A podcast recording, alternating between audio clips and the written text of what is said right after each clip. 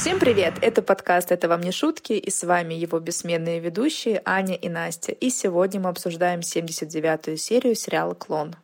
И сегодня у нас меланхолическое настроение. Под стать погоде, потому что я сегодня проснулась и увидела, что Silent Hill, то бишь я ничего не увидела на улице, потому что сплошная мгла. Дождливо, холодно и пасмурно, но надеемся, что мы вам поднимем настроение и себе тоже заодно, пока будем разговаривать про наш любимый клоун. И давай сразу приступим к делу. Приступай. В прошлой серии Лукас вернулся домой после страстной ночи с Жади, и Маиза его холодно проигнорировала. Но этим дело не закончилось, потому что в спальне она ему устроила сцену. Говорит, что час перед ним уже распинается, а он делает вид, что ее нет, и ничего ей не говорит. Пытается все-таки добиться ответа на вопрос, с кем же он провел эту рождественскую ночь. Лукас наконец-то соизволил ответить и говорит, что ни с кем. Гулял и думал о жизни. Жади то же самое говорила Али. И она спрашивает, а кто вместе с тобой думал о жизни? Он психует и кричит, что сказал же, что никто, что он один дышал морским бризом. Маиза орет, как он посмел ее бросить в праздник будь, пожалуйста, добр, играть хорошего мужа до конца. А он ей кидает упрек, что на самом деле тебе это и дела до меня нет, есть я рядом или нет, только чтобы соблюдать протокол. В общем, они продолжают кричать, вопить и кидать друг другу упреки. Маиза выбегает из спальни и натыкается на дочь. Та расстроенно спрашивает про их ссору. Маиза там что-то ерявкает, что Лукс, как обычно. И Мел спрашивает, где был папа в эту ночь. Маиза ей тявкает, сама спроси, может, тебе ответит, потому что мне не захотел. Маиза забегает подышать в кабинет Леонидаса. Ее догоняет Лукас и заявляет, что хочет с ней развестись. Жади. У меня никого нет. Конечно, есть. Я не могу больше жить, поддерживая иллюзию брака, которого нет ни для тебя, ни для меня. А ее муж знает об этом? Маиза, Я знаю. На родине Жади очень сурово наказывают женщин, которые изменяют мужу. Жади тут ни при чем. Лукас. Я говорю не о Жаде. Будем смотреть реально. Нам не удалось создать настоящую семью, и мы оказались в положении, когда счастья нет ни у меня, ни у тебя. И тебе понадобилось столько лет, чтобы прийти к этому? Маиза, ты знаешь, Тебе понадобилось снова увидеть Жади, чтобы прийти к этому выводу. Только сейчас наш брак показался тебе неудачным. Ну, Маиза, конечно, лукавит. Не только сейчас ему показался их брак неудачным, и ей тоже. Потому что, как я понимаю, они уже давно живут как соседи. Причем не самые дружественные соседи. Делят просто койко-место. Кто, интересно, из них спит на коврике около кровати? Но мы видели, кстати, Лукаса в постели, поэтому, возможно, это Маиза. Поэтому Маиза все таки лукавит, конечно, когда спрашивает у Лукаса такие вещи. Давно у них в браке все не в порядке, с самого первого дня на самом-то деле. Но мы допускаем, что у них были какие-то светлые периоды, когда они там пытались мириться после бурных ссор, когда в очередной раз Маиза обнаружила, что Лукас ей то изменяет Жаде, то думает про Жаде, то изменяет с ее кулоном и так далее. Поэтому, мне кажется, проще пересчитать дни, когда у них в браке было хорошо, нежели чем когда было плохо. Их прерывает Мел, спрашивает, что случилось. Лукас, конечно, говорит, что ничего. Мел спрашивает, где он был. Он отвечает ей то же самое, что Маизе. Но Мел настроена к нему позитивно, подходит к нему, обнимает и целует. И Маиза плюет в спину дочери, что у отца-то было Рождество получше, чем у них. И Мел с улыбкой говорит отцу, что иногда хочет, чтобы они с Маизой развелись. Она уходит из дома, а Маиза начинает опять кричать, что как все совпало. Появилась Жади, и тут, видите ли, Лукас захотел стать счастливым, потому что до этого он счастливым быть не хотел. Его устраивали страдания меланхоличные. Она ему бросает, что в их отношениях всегда участвовало трое. И не говори мне, что я выходила замуж, зная это. Я не знала. Я была слишком молода, чтобы допускать, что это возможно. Я думала, что если женщины нет, то ее нет. Но нет, эта Жади занимала больше места в твоей жизни, чем я. мы поговорим в другой раз. Нет, не в другой раз. Если мы с тобой расторгаем наш брак, то надо собрать всех, кто жил в этом браке. Меня, тебя, Жади и ее мужа. Ты сошла с ума, Маиза. Будем решать с теми, с кем жили. Сообща. Что за логика такая? Зачем собирать Жади, мужа... Ну ладно, Жади. Хотя тоже, конечно, под вопросом. Но муж-то зачем Жади там? Он там что делает? Что она им предъявит? А, да, и как она может на самом деле быть уверена, что он был с Жади? В эту ночь. Ну, то есть она знает то, что Лука до сих пор влюблен в Жади, но она же не знает чувства Жади по отношению к Лукасу, мы это уже говорили. Может, он как раз в эту ночь страдал, переживал, что он не может быть Жади, и поехал к своей другой любовнице.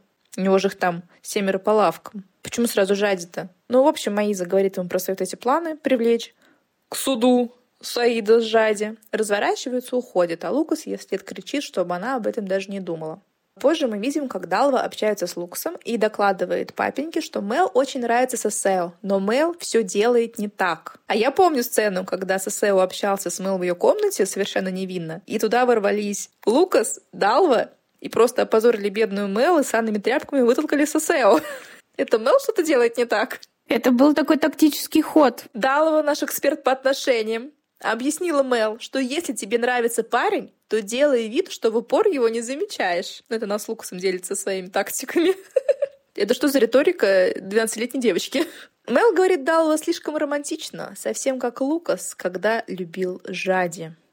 Как же не припомнить? И тут у счастливого Лукаса первая реакция при имени Жади — это сообщить Далве, что он провел с Жади ночь. Больше вот не с кем поделиться. Дава в шоке, а Лукас заявляет, что на этот раз не отступит, и он не хочет больше скрывать свои чувства по отношению к Жаде. Говорит, что со временем все расскажет отцу, отойдет от дел, потому что он все сделал, что мог, чтобы помочь Леондису управлять компанией. Но все, хватит, пора подумать о себе. Тут Далва, как ни странно, поддерживает его и говорит, что ей очень жаль, но с Маизой правда лучше развестись, потому что они оба в этом браке несчастны. Наконец-то, спустя 20 лет до Далва это дошло. А мы помним, ну или я помню, потому что сейчас переслушаю наш подкаст с первого выпуска, что это как раз Дало внушило Маизе мысли, что ей нужно завоевать Лукаса, что Лукасу нравится Маиза и что они замечательная пара. Это же Дало посеяло вот эти семена. А ты думаешь, у Далвы надолго это просветление? Я не помню. Но все-таки она живет уже с ними 20 лет, и, наверное, за последние там 10 лет точно можно было сделать выводы, что им лучше в браке не жить. Или ты что-то знаешь, чего не знаю я?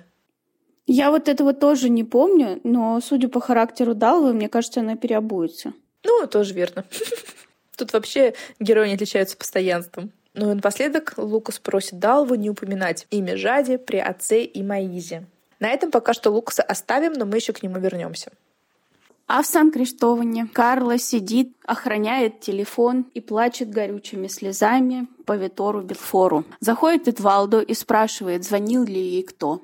Ну, конечно, ей никто не звонил. И Едвалду тут восклицает воздух, как мог Витор отказаться от такой красавицы. На что Карл ему отвечает, что ему же наговорили всякого про меня. А ведь я вообще подралась-то не из-за Шанди, а из-за ситуации. Тут вбегает разъяренная Адетти и орет, что Витор едет в Японию с блондинкой. В газете написано. Прошло буквально несколько дней же. Витор быстро нашел замену. Я думаю, она там тепленькая его поджидала где-то. В очереди после Карла. Ну и мать, конечно же, добивает свою дочь словами, мол, сиди, обливайся слезами, а ведь на ее месте могла бы быть ты. Тут э, Эдвалду хотел с ней поздороваться, но она его одернула, потому что ей не до него.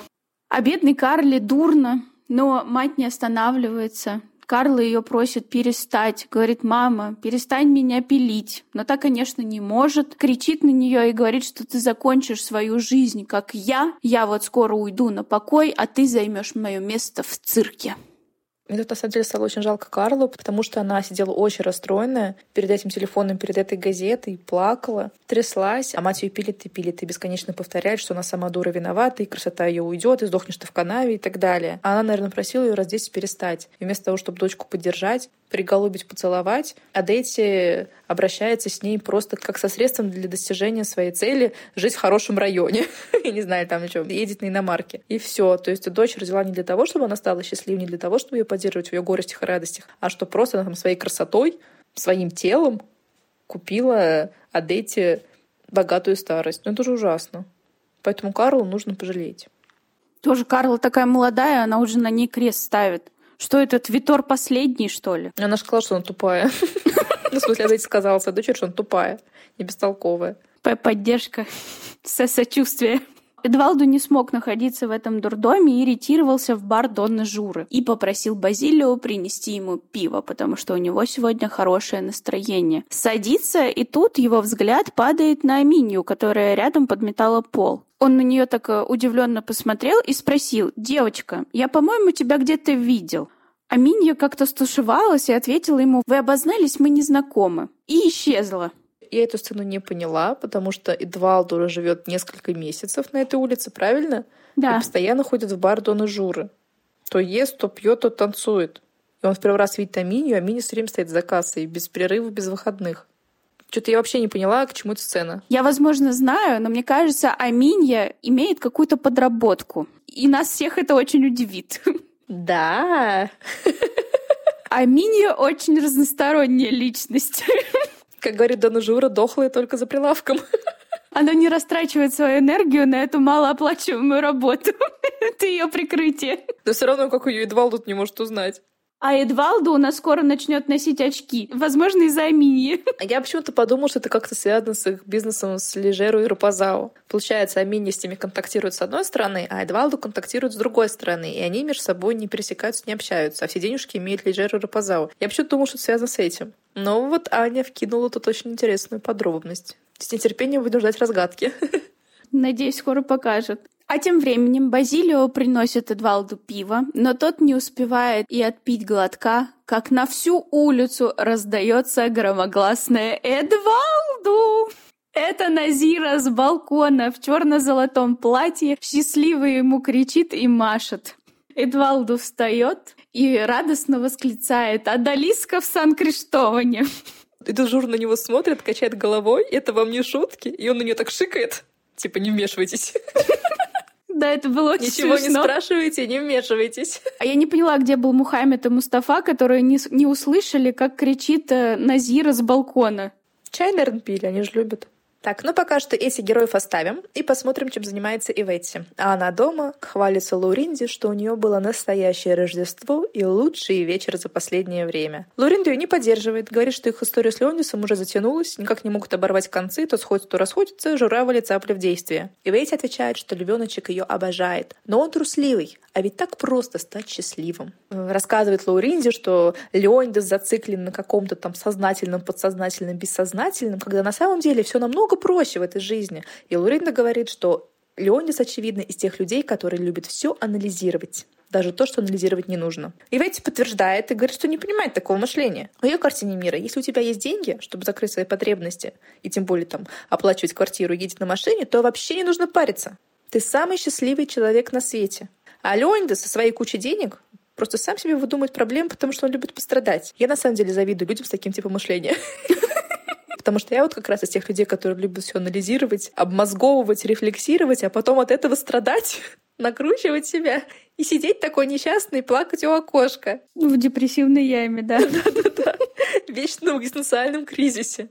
А на самом деле, да, живу, слава Господи, не в канаве. Даже работаю, даже ем иногда. Очень часто. Может, даже пореже. Вообще, какой счастливый человек, понимаешь? А все что-то не хватает в организме. Но Луринда припоминает ей историю с сыном, и что это закономерно, что это очень сильно повлияло на Леонидаса. Господи, мне не повезло, все так совпало. Самолет опоздал. Я приехала раньше. Увидела этого мальчика и подумать не могла, что это его сын. Ты не подумала, Вети. Похоже, тебе вообще лень думать. Я искренна, я искренна, Луринда. Вот все говорят, что любят честных людей, а это ложь. Не любят. Другая бы на моем месте не переспала бы с Дьогу только из-за страха, что ее разоблачат. Отлично. Но та другая все равно бы предала, потому что предательство подруга в чувстве. Но никто бы не узнал о ее мыслях и продолжали бы считать ее святой. Я ставлю себя на место сеньора Леонидаса. Как будто у меня есть любовница, и вот она говорит, что умирает от желания встретиться с другим. Всего лишь говорит, что хочет встретиться с другим, а ты переспала. Нет, нет этого прощения. Там, в Марокко, понимаешь, это так далеко. Все такое чужое. И ты начинаешь думать, что это не ты. Как будто видишь себя в фильме. И все то, что ты делаешь, не компрометирует тебя. Ты можешь это представить? Нет, я никогда не была в Марокко. Да, я знаю, что ты не была в Марокко. Но это так. Можешь мне поверить. Единственный шанс, что львеночек будет со мной, Это возвращение Дьогу. Но он никогда не вернется. И Ветти, конечно, просто святая простота. Все обставила, все по полочкам разложила, себе сто пятьсот оправданий выдумала. Это все не она, это все Марокко. Марокко заставила ее переспать с сыном своего любимого мужчины, и вообще это она не виновата, просто так случилось. Она просто честная женщина в каком-то месте, непонятно каком. Потому что мы помним, как начинался сериал, и что в первых сериях у нас с Аней было очень негативное впечатление от Эвети, о том, как она врала, изгалялась, изворачивалась и настраивала отца против сына до такой степени, что они там все рассорились чуть ли не насмерть. И Диого успешно вылетел из Марокко. Она же, прямо глядя в глаза Диогу, говорила Леонидусу, что он ее домогался, что это он во всем виноват, и вообще она такая святая невинность. А тут она оказывается честный, светлый человечек, который все не любят за ее честность. Но мне кажется, за это время просто в голове Ивейти, где одни единороги, у нее просто уже все воспоминания смешались, трансформировались, и я уверена, что она искренна в своих размышлениях. Так и есть. Она реально думает, что так все и было. И вот последнее ее предложение, когда она сказала, что единственный шанс, что Леонидас вернется к ней, будет, если вернется Диого, но это невозможно. То есть она понимает, что это единственное условие, и что оно, естественно, несбыточно, потому что вроде как еще мертвых мы не воскрешаем, и продолжает навязываться Леонидасу, и продолжает что-то там с ним планировать. Но это же совершенно не вяжется с тем, что она сама говорит. Но он же ей нужен все равно. Как финансовый кошелек. И как эмоциональная подушка еще. Она на него наорет, он на нее наорет. Потом они проведут прекрасную ночь и разругаются на долгие месяцы. Но это же невозможно так существовать, это же очень больно, это же очень тебе... Это же бередит все раны. Она уже 20 лет так существует. Привыкла к этому, да? Хотя, возможно, конечно, она очень быстро от этого отходит, учитывая ее легкость. Ну смотри, она себе делает разные перерывы от Леонидаса. Иногда на 7 лет, иногда на 3 года. Иногда замуж выходит. Да. разводится. Ради разнообразия. Ой, ну и Ветти, конечно, интересная женщина. У нее такой красивый наряд был. Я не могла оторвать глаз. Мне еще показалось, что она сделала грудь. Ну, ты вообще ко внимательно, я даже не посмотрела. Даже сейчас не могу вспомнить, что за наряд был. Хотя мы только что видео посмотрели. Я утонула в этом декольте. Даже глубже, чем у Жади? Да. Не может быть такого. Не верю. А позже к Эвети неожиданно наведывается Лукас и заявляет, что разводится с Маизой, чтобы жениться на Жаде. Лукас у нас в этой серии вообще вездесущий, потому что, мне кажется, он появится почти в каждой линии, потому что и это еще не все. Он еще и в другой линии в этом выпуске у нас появится. Фигаро здесь, Фигаро там. Да-да-да. И везде невразумительно. Ну какой есть? Потому что на этом эта линия заканчивается, и все. Мы не знаем, что там дальше было между ними. Ну а теперь пришло время поговорить про Деуза и Альбьери и о каждом по отдельности.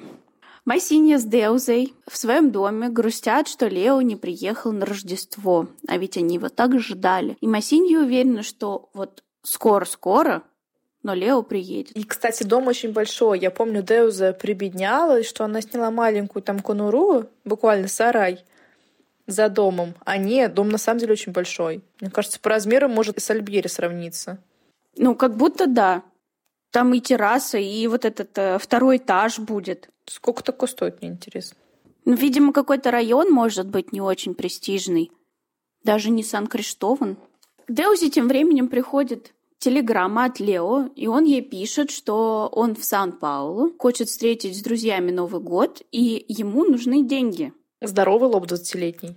Маме пишет только, когда ему деньги нужны. Так я так понимаю, он первый раз денег этих попросил. Потому что на этой телеграмме был обратный адрес. Ну ладно. Но все равно. То есть ему понадобились деньги, он там, наверное, больше никто ему не подает подаяние, и он сразу мамочке написал. А то, что мама там уже месяцами из-за него переживает, не знает, где он, что с ним происходит, это ничего. А вот деньги понадобились, сразу написал. Кого волнует мамкин горе? Таких сынков не волнует. Но, тем не менее, у нас э, Деуза очень счастлива, и она хочет за ним лично поехать в Сан-Паулу и говорит Массинье, что привезет его силком домой обратно. Но Массинье ее предупреждает, говорит, что он может с тобой и не приехать обратно. Он вообще странный у нас парень, не такой, как остальные. И вообще у него какой-то странный взгляд, что-то в нем настораживает. Наверное, неприятно такое было бы услышать от своей бабушки, да? Ну, бабушки на той бабушке, чтобы нет-нет и какую-нибудь мудрость изрекать. Но она прям все по полочкам разложила. Но Деузу это, кстати, не остановила, а, потому что она схватила чемодан и побежала на автобус. А она хочет его насильно, что ли, привезти обратно или чего? Он же сам сказал, что приедет в Рио. Ну, видимо, упакует в этот чемодан. Хочет с ним Новый год встретить. Я не знаю, в чем здесь логика. Он попросил ее денег, и до Нового года, я так понимаю, еще дня четыре. И он хочет встретить его с друзьями какими-то там, своими бездомными, наверное. Ну вот она приедет сегодня же вечером в Сан-Пауло. Что они там будут делать? Он просил деньги, а не то, чтобы она приехала за ним. Я так понимаю, она грустная вернется одна, потому что он от нее сбежит. Да? Ну, я так предполагаю. Просто что они там будут делать пять дней? А я вообще не помню, когда появится Лео. Я пыталась даже найти на Ютубе, но вот именно первый раз, когда мы его увидим, я не знаю. Это загадка для меня. Ну и пусть такая и останется. Не хочешь портить момент?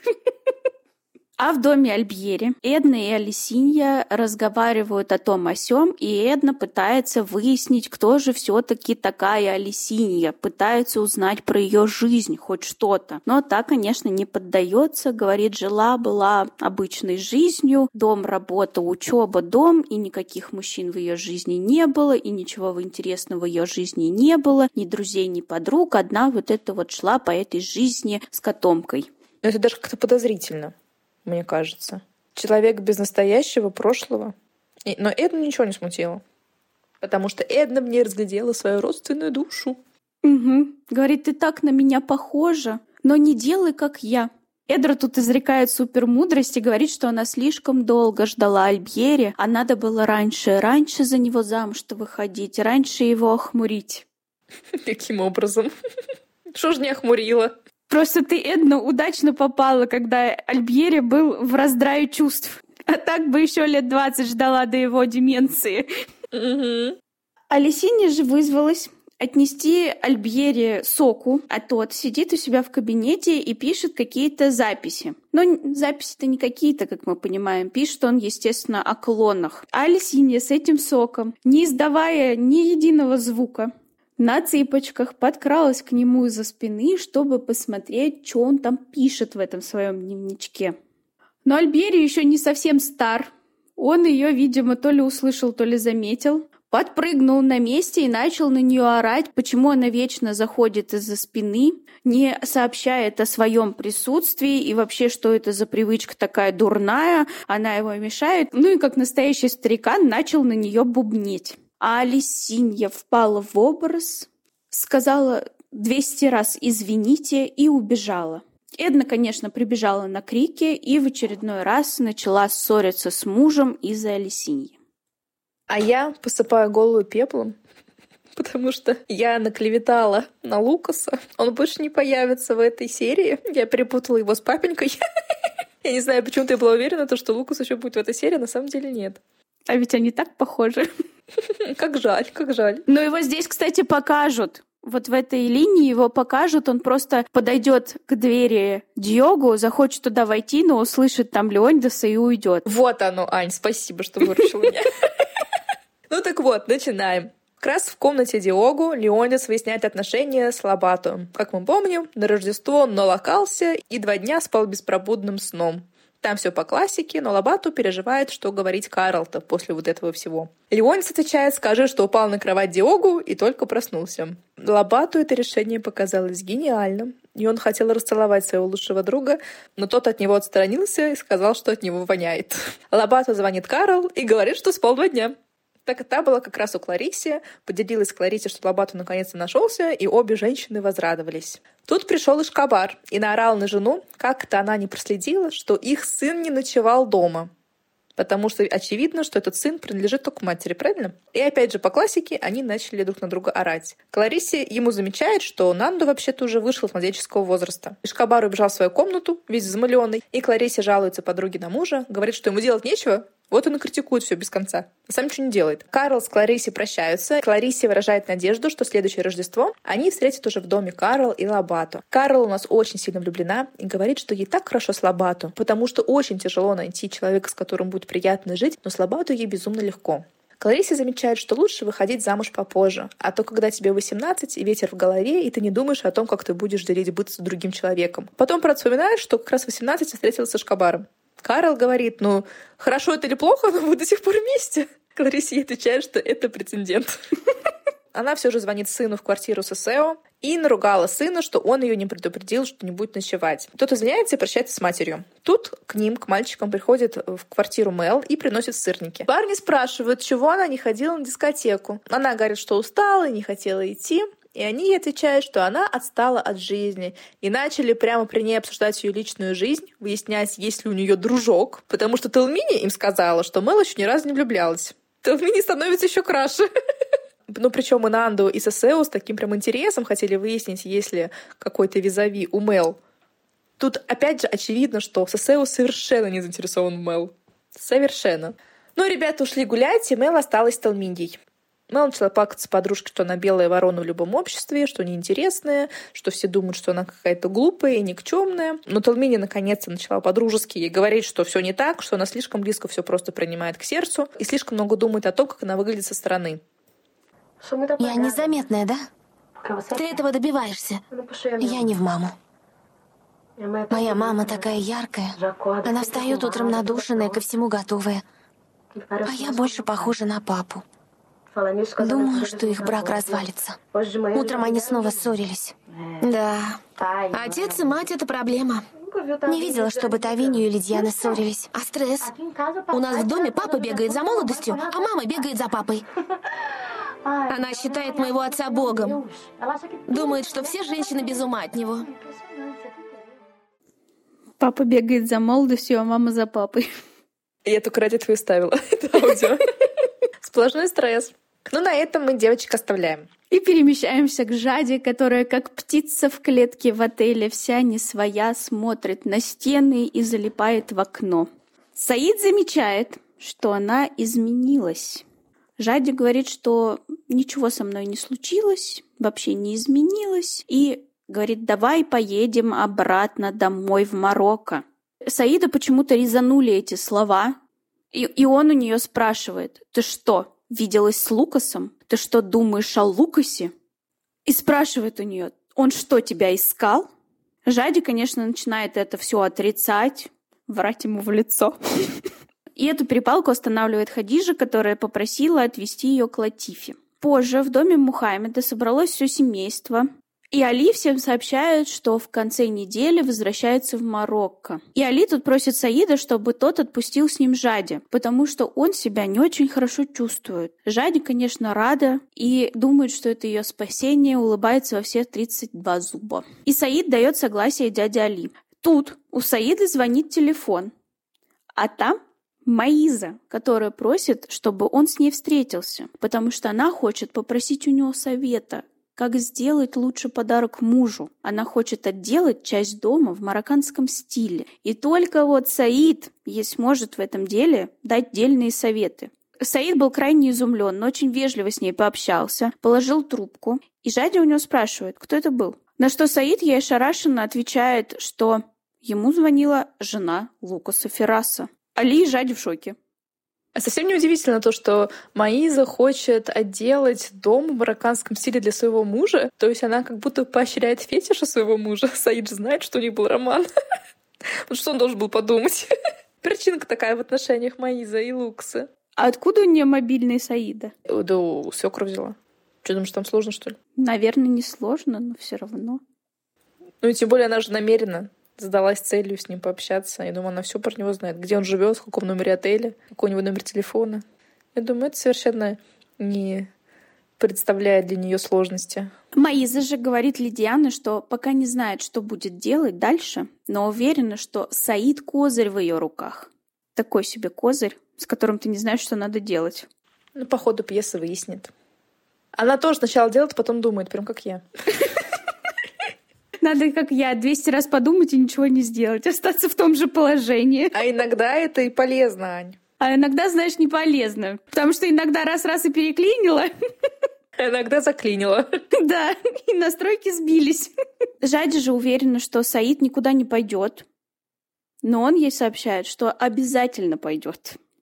А наша Назира, повстречав Эдвалду с балкона, намерена покорить его своей красотой, и чтобы еще больше он в нее влюбился, отправляется к какой-то женщине краситься хной, о чем и сообщает Латифи, и говорит, что Эдвалду с ума сойдет, ни один мужчина не устоит перед женщиной, окрашенной хной. А что это значит? Что окрашивать хной? Типа узоры рисовать на руках? Я подумала, Либо что волосы? да, узоры. Волосы уже она не может увидеть. В татухах будет ходить. Очаровывать Эдвалду. Но что-то я на ней ничего не увидела, если честно. Так она еще не окрасилась, потому что... Но я посмотрела следующую серию. Может, она правда волосы красила. Они как красивое нижнее белье придают уверенности. А, ну только если. Но хна, она, по-моему, либо рыжая, либо прозрачная. Я точно не знаю. Но если много подержать, она становится очень темной. Ну, у Назиры так темные волосы. Мне кажется, ее волос не возьмет. И зачем их портить? Никто не знает ответа на этот вопрос. Но, возможно, правда узоры на руках будут, которые нам не покажут, либо забудут показать. А в гостиной Мухаммед делится с Али планами, что скоро, когда дети подрастут, поедет в Марокко, чтобы выбрать им супругов. Амин сразу же вставил, что ему нужна только красивая жена. Вот исключительно красивая. И Мухаммед ему возмущается, что красота — это не главное. Главное — это религиозность и соблюдение традиций. И говорит, что дядя Али поможет им в выборе лучших супругов. Али говорит, что обязательно подберет им из самых лучших семей. Хадижа же, конечно, тут же влезла и сказала, что он и ей обязательно подберет жениха. Али на это смеется и отвечает, что, конечно, конечно, я помню все твои пожелания, что тебе нужен богатый и красивый. И спрашивает, какие же критерии у Самиры. Но та отвечает, что выйдет замуж только за того, кого сама выберет, и только после того, как отучится. Хадижа не понимает таких глупостей, ведь Самир никого не знает, как она может кого-то выбрать. А Алита знает всех. Но Самира ей отвечает, что не хочет выходить замуж слепую, как ее мама. И вообще говорит, замуж не хочу, хочу учиться, получить диплом, найти работу, и только после этого подумать про женитьбу. Повисло неловкое долгое молчание, и мужчины на нее с беспокойством уставились. А на кухне женщины обсуждают сложившуюся ситуацию со звонком Маизы. Латиф на панике, Жать вообще ничего не понимает. Она почему-то не поняла, что Маиза ее признала. И так удивленно спрашивает у Латифа, хотя Латифа сразу это просекла. Она куда проницательнее, чем Жадя, видит дальше своего носа. Потому что как раз Латифа ей объяснила, что в прошлый раз, когда тебе Маиза наговорила всяких глупостей про то, что Лукс над тобой смеется, это был ее коварный план. Она специально так сделала. Латифа считала Маизу, а Жади неделю ходила про это думала. И Жади говорит, что уже не хочет улетать ни в какое Марокко и оставлять здесь Саида наедине с Маизой. Мало ли чего она ему там наговорит. И у Латифа тут созрел план, как узнать замыслы Маизы. Говорит, что нужно пригласить сюда Маизу и Лидьяны. Ведь они же нас приглашали, а теперь мы их позовем, пока мужчин не будет. И так они выяснят, что хочет Маиза. Латифа решила не откладывать это дело в долгий ящик и сразу позвонила Маизе и позвала тут в гости. Маиза сообщила об этом Лидьяне. Та, конечно же, безумно искренне рада этому, ведь она пообщается с Латифой, с этой чаровницей восточной. И Маиза с Лидьяной прям в этот же день. Вот что значит безработные женщины. Да, сразу и едут в гости. Маиза же, пока ехала, гневно говорила о том, что эта женщина пожалеет о дне, когда встретила Лукаса. И вот пока она рулила, она не заметила ловушку от Рапазау или Жейра, и у них спустило колесо. Это все карма, бейч. Ну а сейчас у нас будет интересная и немного криминальная линия про Бразилию. Рапазау и Аминья идут к автобусной остановке. Рапазау почему-то вцепился в руку Аминьи. Причем он восхищается ее умением продавать рубашки, не понимает, как ей это удается. А Аминья говорит, у нее много знакомых. Говорит, мало говорю, но все вижу. Рапазау машет рукой автобусу, который проезжает мимо них. Тот останавливается, и Рапазау первым идет и зовет ее. Но она уже видит, что внутри автобуса бандит, и кричит ему, что нет, не надо идти. Но он уже залез, и ее не слышит, и тут ему к лицу приставляют пистолет. И автобус, как ни в чем не бывало, едет дальше. Потому что он захвачен заложником, он не может не ехать дальше. Меня больше смущает, почему он остановился на остановке. Меня это тоже замутило. Он что, собирает всех попутчиков еще? Вдруг миллионер ждет автобус или как? Недостаточно оброк собрал. Я так понимаю, то, что, наверное, за рулем все-таки бандит, а не обычный водитель. Амини в баре рассказывает, что был совершен налет на автобус и похитили Рапазау. Лижера чуть не плачет, ведь Рапазау хотел как раз поехать в банк, чтобы положить туда все их заработанные честным и не очень честным трудом деньги. Амини трясется от ужаса. Базилию принес ей стакан воды, но его выхватывает Лижеру, сам начинает пить и требует, чтобы Амини рассказывала дальше. Тактичность. Эдвалду пришел к Адетте, спрашивает, что это за кипиш на улице. А они с Наэми спокойно обедают и говорят, что Рапазао похитили бандиты. И уже даже по радио сказали, что автобус объявили в розыск. Эдвалду хихикает, говорит, что воспользуюсь случаем и выпью кофейку. Вот это у них выдержка, да? Ну а что кипишить? Они все равно помочь не смогут сейчас. Самое время выпить кофейку. И уже все знают про то, что похитили Рапазау, и даже Шанди уже позвонил кто-то, когда он был в зале, и он рассказал Миру и Питоку, и они решили помочь ребятам. Это полицейским, что ли? Возможно, там какие-то отряды из э, добровольцев организовывают.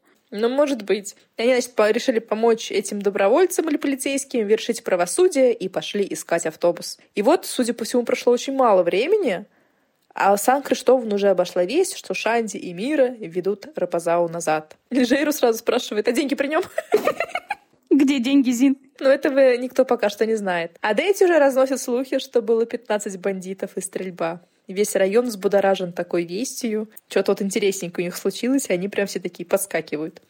И вот, наконец, Мира ведет Рапазау. Все прибежали с расспросами. А Рапазау молчит. Лежейро опять спрашивает про деньги. Но Мир ему отвечает, что Рапазау до этого их уже положил в банк, то есть автобус он дошел без денег. Но бандиты все-таки кое-что забрали у Рапазау, и это его золотые зубы.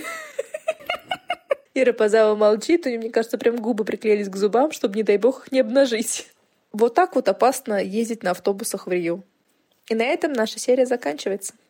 А в следующей серии мы узнаем, как пройдет встреча заклятых врагов в доме Латифы и какое у Лар Назиры появится хобби.